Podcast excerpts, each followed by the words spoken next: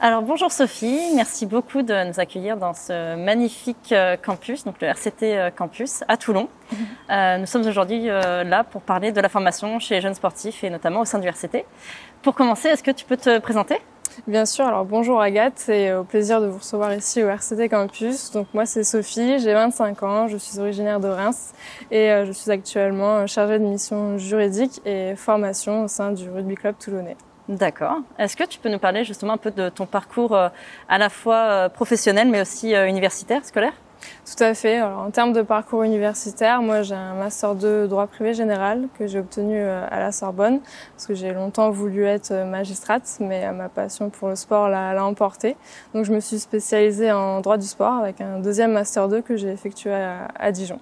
D'accord. Et euh, tu as donc effectué ton alternance euh, au sein du RCT, c'est bien ça? C'est ça, en termes d'expérience professionnelle. Donc j'ai eu euh, de, j'ai travaillé pendant deux ans dans les cabinets d'avocats en parallèle de mes études, mais j'ai effectué mon alternance au sein du rugby club toulonnais, du coup en parallèle de mon deuxième master 2 en droit du sport. D'accord. Et tu y es resté Et je suis restée. Et justement, quel est ton métier aujourd'hui? Quelles sont tes missions euh, au sein du Rugby Club Toulonnais? Alors ma fonction, c'est chargée de mission juridique et formation. Donc je travaille sous la responsabilité du directeur euh, sportif et du directeur euh, juridique. J'ai donc un rôle transverse et polyvalent.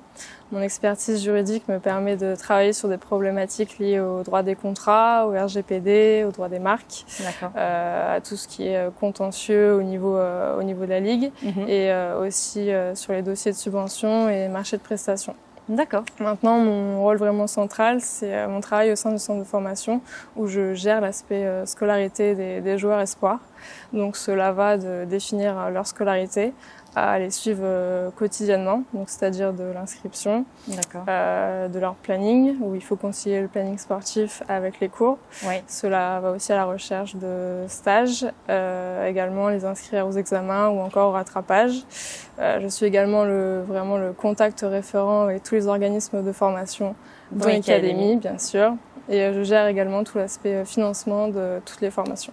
D'accord, donc un rôle euh, vraiment transverse et polyvalent, j'imagine. et euh, justement, pourquoi appuyer la formation auprès des jeunes joueurs de rugby?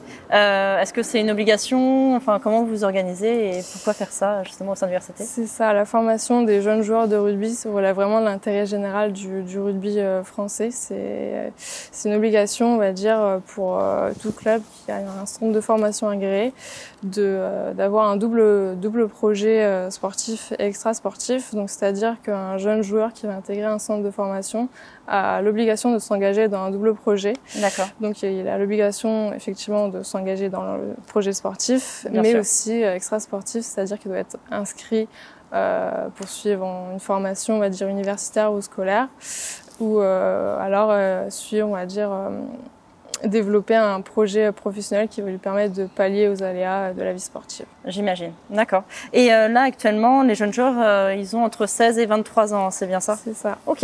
Et euh, au sein du RCT, donc vous en avez 27 en centre de formation qui suivent une, une, formation, vous pouvez aller jusqu'à 30. Exactement. C'est bien ça? D'accord, super.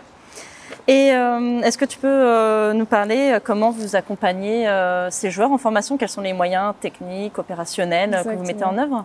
Alors déjà cette année, en termes de formation, les joueurs suivent des formations très différentes. Cela va du BPGEPS à la formation STAPS, à l'école de kiné, école de commerce. On a encore des joueurs en terminale qui suivent des bacs pro. D'accord. Et on a bien sûr des joueurs qui suivent des titres professionnalisants avec Academy. D'accord. Maintenant, pour leur suivi, donc ils disposent de moyens techniques donc cela va des infrastructures euh, ici au RCT Campus. Ils ont une salle de cours à leur disposition qui a été pensée pour eux et pour leur bien-être. Ils ont un ordinateur à leur disposition.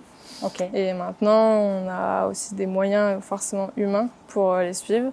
Cela passe par des entretiens. Donc, euh, il y a vraiment trois gros entretiens avec eux, dont un en début de saison pour définir leur projet, un en plus en milieu de saison pour voir le bon déroulement des cours, voir si on il y a des actions correctives euh, à effectuer, effectivement, des possibles réorientations. Mhm.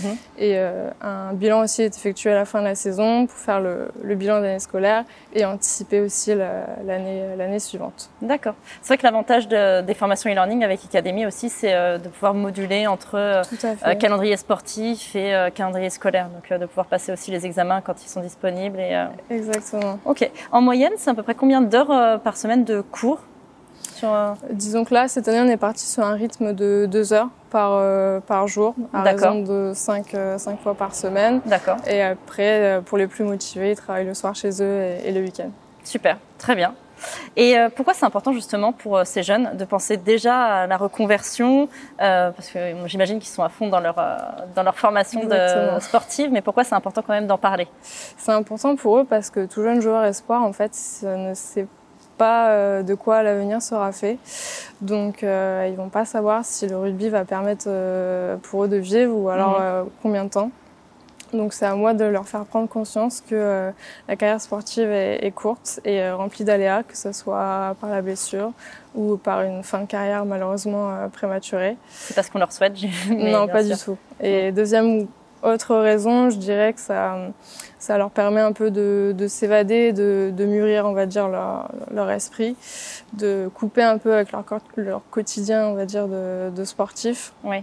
Ça leur permet de jouer avec une une certaine pression en moins, de jouer plus euh, plus relâché. C'est vrai que si ça se passe mal sur le terrain, au moins ils ont un petit euh, un petit échappatoire pour mm. euh, pour justement penser à autre chose et que ça aille mieux, on va dire, d'un autre côté, même si je leur souhaite que ça aille mieux, que ça aille sur les deux terrains, sur le terrain sportif et scolaire. Quelque chose à se raccrocher aussi. Exactement. Très bien. L'âge en moyenne d'une fin de, de, de, de, poste, enfin de travail chez un rugbyman professionnel, c'est à quel âge à peu près? C'est difficile à dire. Maintenant, je dirais qu'en moyenne, dirais 34, 35 ans dans le milieu du rugby. Maintenant, il y a toujours quelques exceptions. On l'a vu l'année dernière avec Nounou et puis euh, cette année où Sergio Parissé joue encore euh, avec nous. Ok, très bien. Et est-ce que tu as des joueurs euh, qui sont actuellement justement en, formation? Est-ce que tu peux nous en citer? Quelle formation ils suivent? Pour l'instant, cette année, on est avec 8, euh, enfin 8 de nos joueurs font une formation avec, avec Academy. Très bien. Euh, donc, c'est des joueurs qui ont un niveau bac à bac plus 2. Bac plus 2, on a par exemple Jules Danglo qui a donc déjà validé son, son BTS et mhm. maintenant cette année il suit un bachelor un commerce, euh, mhm. commerce international exactement avec avec Academy. On a également Kalani Robert qui suit une formation euh, assistant immobilier. D'accord. Euh, qui lui voudrait se spécialiser après dans les activités de la promotion immobilière, pardon. Donc en plus des projets qui sont pas forcément dans le sport, c'est pas euh, forcément exactement, mais euh, qu'on peut concilier avec une carrière sportive. D'accord. Et après, je voudrais aussi citer l'exemple, pourquoi pas, de, de Mathias Alagahu, qui suit un titre donc RPMS, et responsable de petites et moyennes structures. Exactement, qui lui voudrait idéalement ouvrir son entreprise d'ici quelques années. D'accord. Mathias que nous allons recevoir pour un mardi live justement pour parler de sa formation et et de son emploi du temps, comment il gère tout ça. Très bien. Euh, donc vraiment une diversité de secteurs et de domaines euh, pour ces joueurs. Donc c'est vraiment, euh, ça ouvre les possibles, c'est génial. Et justement, qu'est-ce que tu donnerais comme conseil à un jeune sportif ou une jeune sportive qui souhaiterait allier la formation et sa passion pour le sport?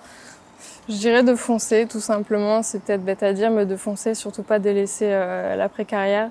Après, il faut savoir être organisé. Euh, être très rigoureux et euh, après le conseil le plus important je dirais c'est d'être patient.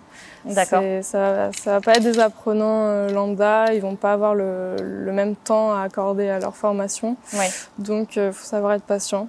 D'accord. Et puis d'être bien accompagné aussi, de pas hésiter à demander de l'aide quand il faut. Évidemment. Et, puis je voudrais aussi ajouter que les formations e-learning sont bien sûr adaptées à leur planning mm. très chargé de, de sportifs. Donc mm aussi, il faut mettre ça dans un coin de sa tête. Qui peuvent commencer aussi à tout moment de l'année. Hein. C'est pas forcément une scolarité septembre à septembre. Des fois, ça peut être aussi au mois de janvier. Ou euh, ça permet de s'adapter aussi au creux de, de, la carrière et, euh, et, du planning sportif.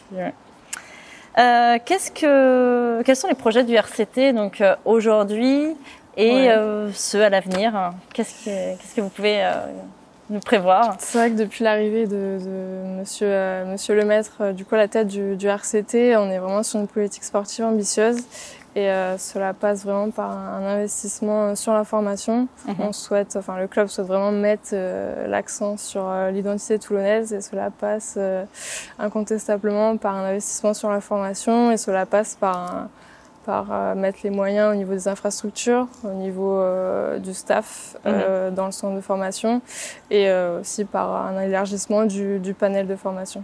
Très bien. Et puis des événements aussi au milieu de Toulon et j'ai vu qu'il y avait un club à Paris aussi. Exactement. Ouais, beaucoup de beaucoup de choses en tout cas. il y a beaucoup d'actualités à suivre de au, niveau de RCT et de la formation. Exactement. Très bien. Et bah, pour finir, qu'est-ce qu'on peut te souhaiter bah, à toi et puis à tous les joueurs que tu suis et aux futurs joueurs? Hmm, D'être champion, tout simplement, sur les terrains et à l'école avec beaucoup de diplômes. Super, bah, on leur souhaite aussi, puis on te le souhaite aussi. Merci beaucoup pour euh, ton accueil, ta disponibilité et puis euh, pour, ces magnifiques merci locaux et ton accompagnement auprès des, des joueurs. merci à l'Académie, merci à toi Agathe. Merci, bonne journée.